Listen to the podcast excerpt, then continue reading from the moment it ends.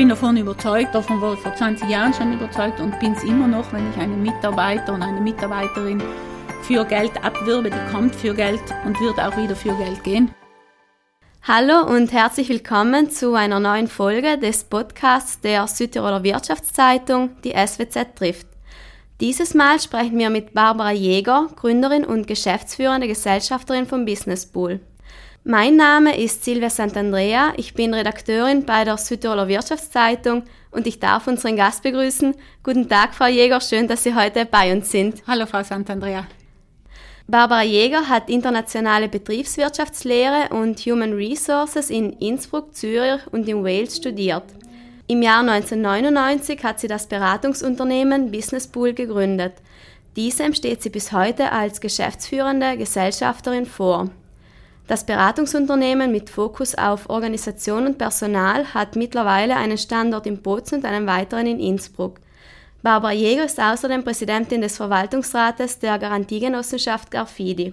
Frau Jäger, wir werden heute über die Suche nach Mitarbeitenden auf einem leergefegten Arbeitsmarkt, über die Bindung der Menschen an Unternehmen und über attraktive Arbeitgeber sprechen. Beginnen möchte ich aber mit einer anderen Frage, und zwar, Sie haben sich bereits mit 24 Jahren als Unternehmensberaterin selbstständig gemacht. Woher haben Sie denn damals den Mut für diese Entscheidung genommen? Es ist irgendwie damals entstanden und zwar war es äh, damals noch äh, im fernen 99 äh, rein für das Recruiting ähm, und da funktioniert es auch sehr gut, als junge Uni-Abgängerin einzusteigen mit neuen Ideen. Ähm, muss aber dazu sagen, ich hatte starke Partner mit, mit mir im Boot, äh, die das mitgetragen und unterstützt haben. Also ich war zwar irgendwo schon so die Frontfrau, aber es gab dann schon im Hintergrund auch noch entsprechende Unterstützung. Sie haben also direkt nach dem Uni-Abschluss gegründet, haben Sie Ihr Alter also nicht als Nachteil empfunden? Na, damals eigentlich genau im Gegenteil, ähm, weil ich mir äh, einfach den damaligen, die damalige Situation am Arbeitsmarkt angeschaut habe. Wer sind irgendwo die Player am Markt? Wer beschäftigt sich mit dem Thema Arbeitsvermittlung? Und damals mit zarten 24 hatte ich das Gefühl, sind doch eher äh, sehr traditionelle Agenturen und war der Meinung, es brauchen frischen Wind äh, und äh, fand es eher als Vorteil jetzt mit neuen Ideen und, und aus Sicht des Bewerbers die, diesen Bereich zu übernehmen. Wenn Sie heute zurückblicken, was ist Ihnen denn von diesen ersten Jahren der Selbstständigkeit in Erinnerung geblieben? Was ist mir in Erinnerung geblieben? Es ist mir in Erinnerung geblieben, ähm, es macht viel Spaß, es ist äh, sehr äh, anstrengend, äh, aber auch ein sehr dankbarer Job. Ähm, es hat enorm viel Spaß gemacht. Äh, ich sage immer, im, im Recruiting äh, lernt man so viel in so kurzer Zeit, so viele Menschen, so viele Berufsbilder kennen wie, wie kaum ein anderer. Und, und von dem her ähm, lebe ich äh, heute immer noch viel von dieser ersten Aufbauarbeit, weil ich sehr, sehr viel unterwegs war, mit sehr vielen äh, Unternehmen, Personalleiter, Geschäftsführung in, ins Gespräch gekommen bin. Und es macht nach wie vor, nach über 20 Jahren, immer noch gleich viel Spaß. Kommen wir zum Arbeitsmarkt von heute. Dieser ist mittlerweile ein anderer als in den Jahren, in denen Sie Ihr Unternehmen gegründet haben. Heute suchen Unternehmen quer durch alle Branchen und alle Qualifikationsstufen nach Mitarbeitenden. Wie gewinnt man denn auf einem solchen Arbeitsmarkt neue Mitarbeitende? Ach, da, da, eine schwierige Frage, jetzt auch dazu eine, eine äh, kompakte Antwort zu geben, vielleicht, vielleicht relativ, relativ schwierig. Ähm, was sind die ähm, Kern- oder die kritischen Erfolgsfaktoren, um Mitarbeiter zu gewinnen? Ist sicherlich ähm, wie stellt sich der Arbeitgeber dar? Ich mag zwar das Wort authentisch nicht, aber bis dato habe ich immer noch kein besseres gefunden, einfach sich als Arbeitgeber auch zu präsentieren mit Ecken und Kanten. Ähm, nicht so diese klassischen Hochglanzbroschüren, sondern einfach, wofür stehe ich und das wirklich ehrlich meinen, leben diese, diese Werte, äh, diese Ansichten und, und es gibt auch Unternehmen, die sagen, wir machen kein Homeoffice ist legitim und man kann es auch gut begründen. Zum Beispiel hatten wir jetzt letzthin mit einem Unternehmen Kontakt, die haben gesagt, Homeoffice ist für uns momentan aktuell nicht ein Thema, weil es uns gerade nach dieser, diesen doch zwei sehr herausfordernden Jahren sehr, sehr wichtig ist, dass wir wieder ein Team zusammenbringen. Deshalb ist uns ähm, äh, Homeoffice, also ist für uns Homeoffice keine Option. Aber das meine ich damit. Also einfach sich Gedanken machen, wofür stehe ich, was ist mir wichtig und wie lebe ich das tagtäglich. Ist jetzt zwar äh, auch nicht die neueste Erkenntnis, ähm, wir sind äh, einfach in Südtirol und das sieht man immer wieder. Ich, ich wage oder erlaube mir zu sagen, in Südtirol ist sicher einer der Arbeitsmärkte in Europa, die am schwierigsten sind, am hart umkämpftesten. Die Anzahl der Personen ist sehr überschaubar und zudem durch unsere Zweisprachigkeit verknappen wir uns ja nochmal unsere potenziellen Mitarbeitenden einfach weil wir vom Norden Leute nicht in, in den Arbeitsmarkt reinbringen, weil einfach eine Sprache fehlt. Vom Süden können wir auch nicht die Leute mit reinnehmen, weil die zweite Landessprache fehlt. Und, und schon nur, wenn wir jetzt auf die eine oder andere Landessprache anfangen zu verzichten, wird auch da das Potenzial an Mitarbeitenden größer. Und deshalb ist Südtirol schon nochmal sehr speziell. Aber Sie haben mich vorhin gefragt, was hat sich verändert? Also in Südtirol war seit ich arbeite immer die Situation, dass wir kaum Arbeitslosigkeit hatten. Also wir hatten damals schon vor über 20 Jahren eigentlich keine Arbeitslosigkeit, bis auf diese 4, 5 Prozent, die eigentlich zum normalen, wie soll ich sagen, zu den normalen Bedingungen am Arbeitsmarkt gehören. Deshalb großartig hat sich nichts geändert. Jetzt kommt nur als, als erschwerender Faktor hinzu, ähm, dass uns einfach Mitarbeiter, Menschen unter Anführungszeichen mathematisch fehlen, einfach aufgrund der, der, des gesamten demografischen Wandels.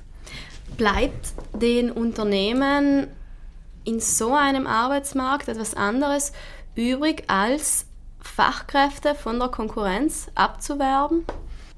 Nein, ähm, ich bin davon überzeugt, dass, das habe ich vor, davon war ich vor 20 Jahren schon überzeugt und bin es immer noch, wenn ich einen Mitarbeiter und eine Mitarbeiterin für Geld abwirbe, die kommt vor Geld, für Geld und wird auch wieder für Geld gehen. Also das Geld allein ist sicherlich nicht das ausschlaggebende, ausschlaggebende Kriterium, ist, ist ein Hygienefaktor, absolut, aber es sollte das Gesamtpaket einfach stimmen und da sind eben sehr viel mehr als eben nur Gehalt, als nur Benefits, sondern welche Weiterbildungsmöglichkeiten gibt es, wie werden Entscheidungen getroffen, wie hoch ist das Vertrauen im Unternehmen. Also gibt sehr viele die nicht mal monetär aufgewogen werden können.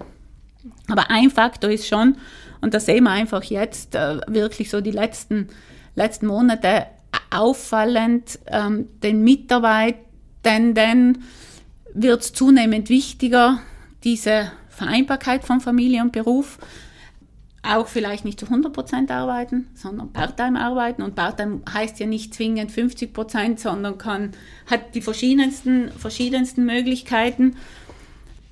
Und es gibt auch sehr viele Arbeitskräfte, wo, wo ich davon überzeugt bin, und das sehen wir tagtäglich, die sehr viel besser noch in den Arbeitsmarkt integriert werden könnten.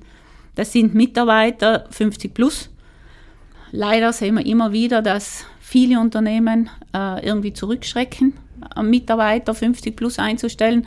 Wobei, wenn ich mir anschaue, 50 plus äh, Mitarbeiterinnen äh, in dem Alter arbeiten sicher mindestens noch zehn Jahre, wenn nicht mehr, und sind in der Regel sehr, sehr loyal, weil die kaum nach zwei, drei Jahren wieder wechseln werden. Auch eben das Thema Part-Time, wie vorher kurz, kurz erwähnt, ist ein Riesenthema. Natürlich ist es mit zusätzlichen Aufwand in der Verwaltung, Organisation für Unternehmen verbunden. Aber es gibt schon noch Möglichkeiten, Leute in den Arbeitsmarkt reinzuholen, erfordert allerdings auch von den, den Unternehmern, von den Personalverantwortlichen vielleicht einen anderen Zugang zum Thema.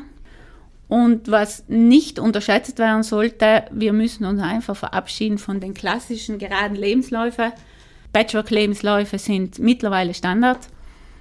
Und wir, wir sehen auch, es, es, gibt auch die Möglichkeit, einfach über stark Kompetenzen Leute ins Unternehmen zu holen und dann zu unterstützen, vielleicht fachliche Expertise noch aufzubauen. Über die, die Attraktivität von Arbeitgebern werden wir später noch sprechen.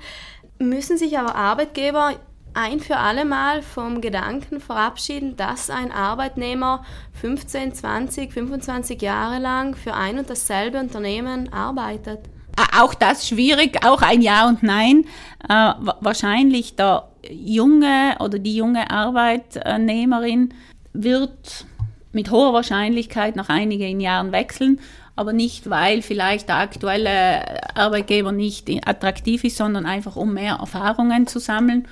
Muss aber nicht sein. Wir kennen auch Situationen, wo das perfekt passt und, und man bleibt auch länger im Betrieb. Aber die Wahrscheinlichkeit, dass dem so ist, schwindet, sagen wir mal so. Mhm. Okay. Sie sind äh, Expertin im Bereich Human Resources und beraten Unternehmen unter anderem zu Recruiting-Prozessen. Was haben Sie denn in Ihrem Alltag oder bei Ihrer Arbeit als Beraterin beobachtet? Was ist denn der häufigste Fehler, ähm, den Firmen in Bezug auf Bewerbungsprozesse begehen?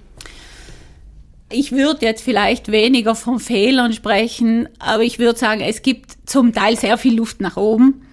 Eine der Themen, die, auf die wir immer noch äh, stoßen, keine Rückmeldung zu geben, also unabhängig von einer Bewerbung, also wenn jemand eine Bewerbung schickt, keine Rückmeldung oder auch eine Absage, das sind Themen, die extrem schlecht ankommen bei, bei Bewerbern.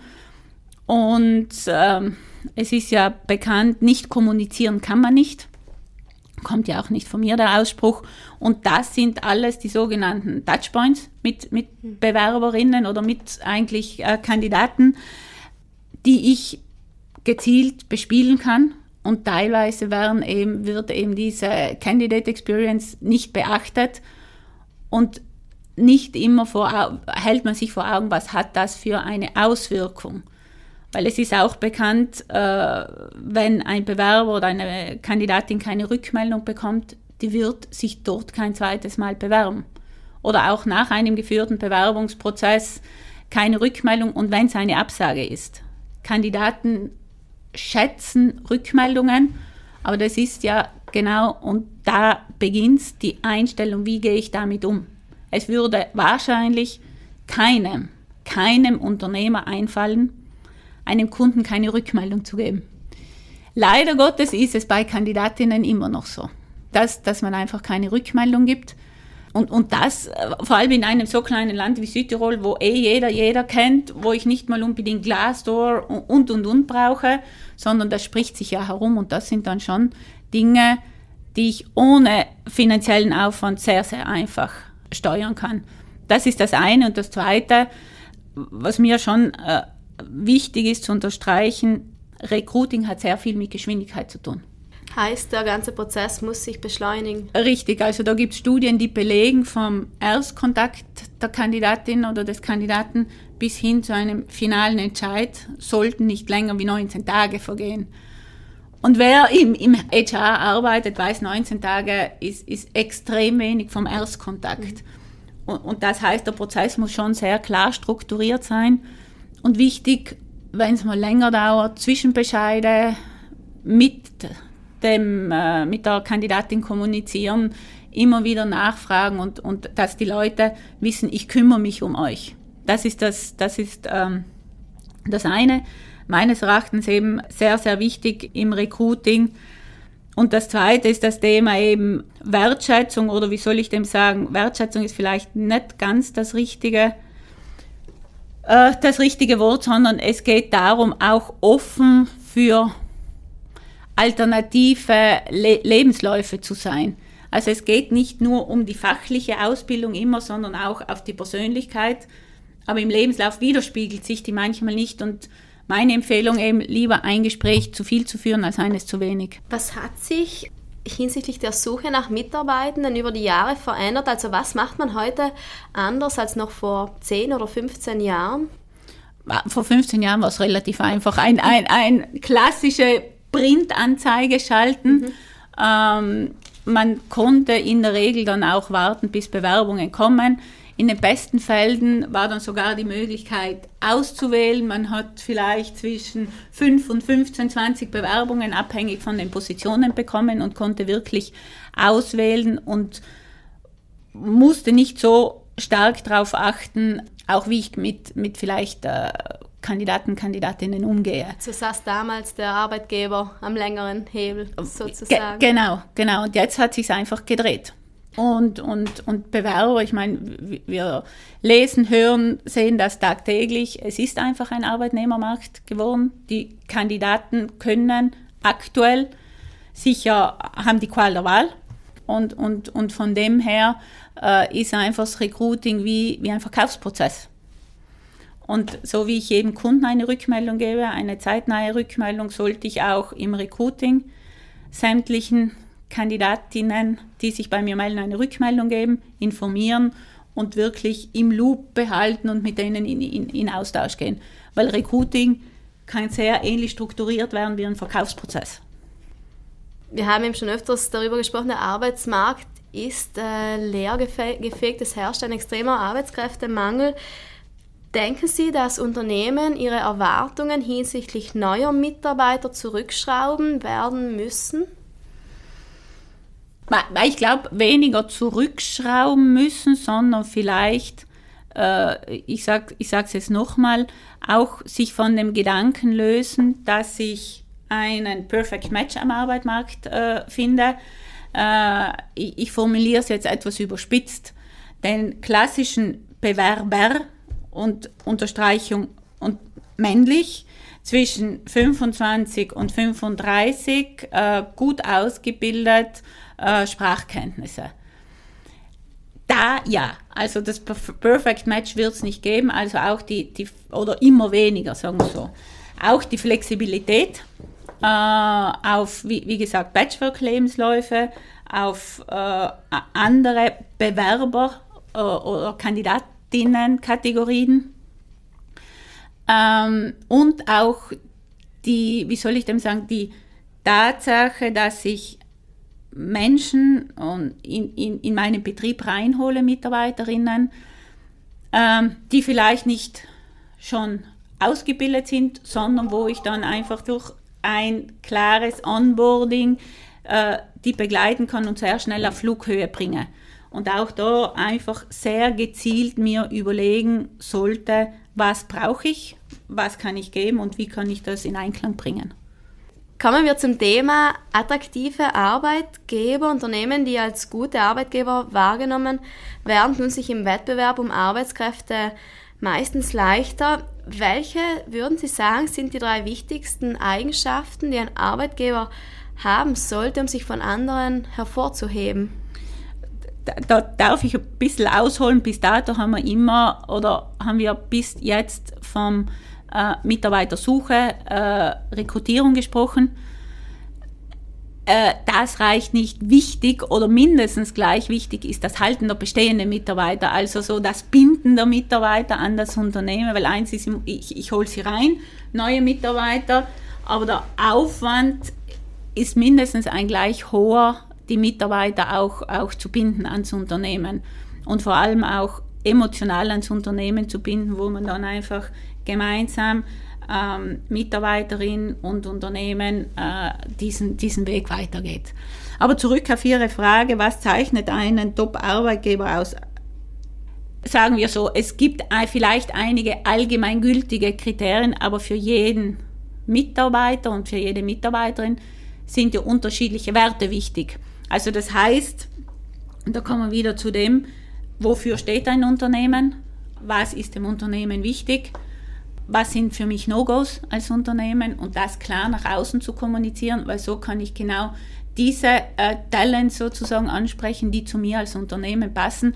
Und die sind ja unterschiedlich von Unternehmen zu Unternehmen, weil ja auch Unternehmen unterschiedliche Kulturen haben. Und deshalb ist es umso wichtiger, dass Unternehmen sehr klar wissen, wofür stehen sie um die geeigneten oder die passenden Mitarbeiterinnen anzuziehen.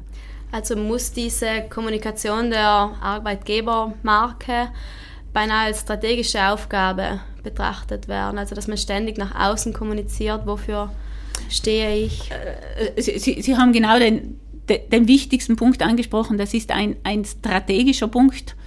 Man soll sich auch Gedanken dafür machen, wie, be, wie bespiele ich meine, meine Arbeitgebermarke.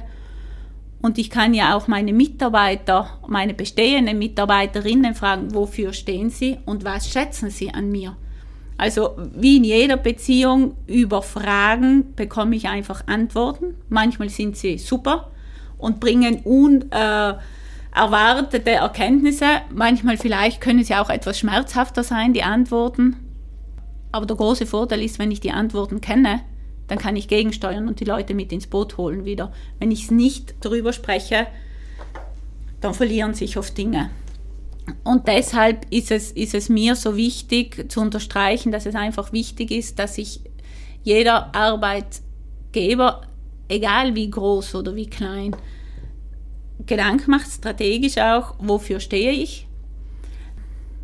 Und das dann entsprechend nach außen kommuniziert, aber es wird nicht versuchen, wenn nur ich als Inhaber, als Geschäftsführer das mache, sondern meine Mitarbeiter sollten genau das nach außen kommunizieren. Aber dafür brauche ich wieder authentisch gelebte Unternehmenskultur, die ich eben nicht nur auf äh, Hochglanzbroschüren, sagt man wahrscheinlich heutzutage nicht mehr, keine Ahnung, auf äh, Werbevideos äh, kommuniziere, sondern die wirklich gelebte Realität sein sollten. Also kommen da auch kleine Unternehmen nicht drum herum, eine Arbeitgebermarke auszuarbeiten und ja. Ich gehe einen Schritt weiter. Jeder hat eine. Nur nicht bewusst. nur nicht bewusst, genau. Also jeder hat ja mhm. eine äh, Marke, weil unweigerlich, wie ich mich am, am Arbeitsmarkt bewege, äh, befeuert ja genau das Thema. In sehr vielen Fällen ist es einfach unbewusst. Und das kann man bewusst, äh, bewusst steuern. Also es ist meines Erachtens nicht eine Frage, mache ich Employer Branding oder nicht, sondern wie mache ich es. Und, und diese äh, Kräfte einfach zu kanalisieren und zu fokussieren, bringt sicherlich sehr, sehr viel. Sie haben gesagt, wie mache ich Employer Branding? Das würde mich jetzt interessieren. Was ist diesbezüglich Ihr Tipp an Unternehmen? Äh, unser Tipp oder mein Tipp an Unternehmen ähm, ist mit Sicherheit einerseits sich als Inhaber, äh, Management-Team sehr klar vor Augen zu führen, wofür stehen wir und wofür wollen wir stehen. Es kann ja auch eine Marke sein, die vielleicht noch gewisse Sollpunkte hat. Und wichtig dabei ist aber, dass die Mitarbeiter auf den Prozess mitgenommen werden, weil sonst haben wir eine losgelöste, wie bei jeder Marke, eine äh, losgelöst von, von, von den Mitarbeitenden. Also es muss wirklich gelebt werden und die Mitarbeiterinnen müssen im tagtäglichen Leben spüren, dass das gelebte Werte sind und auf die man sich verlassen kann.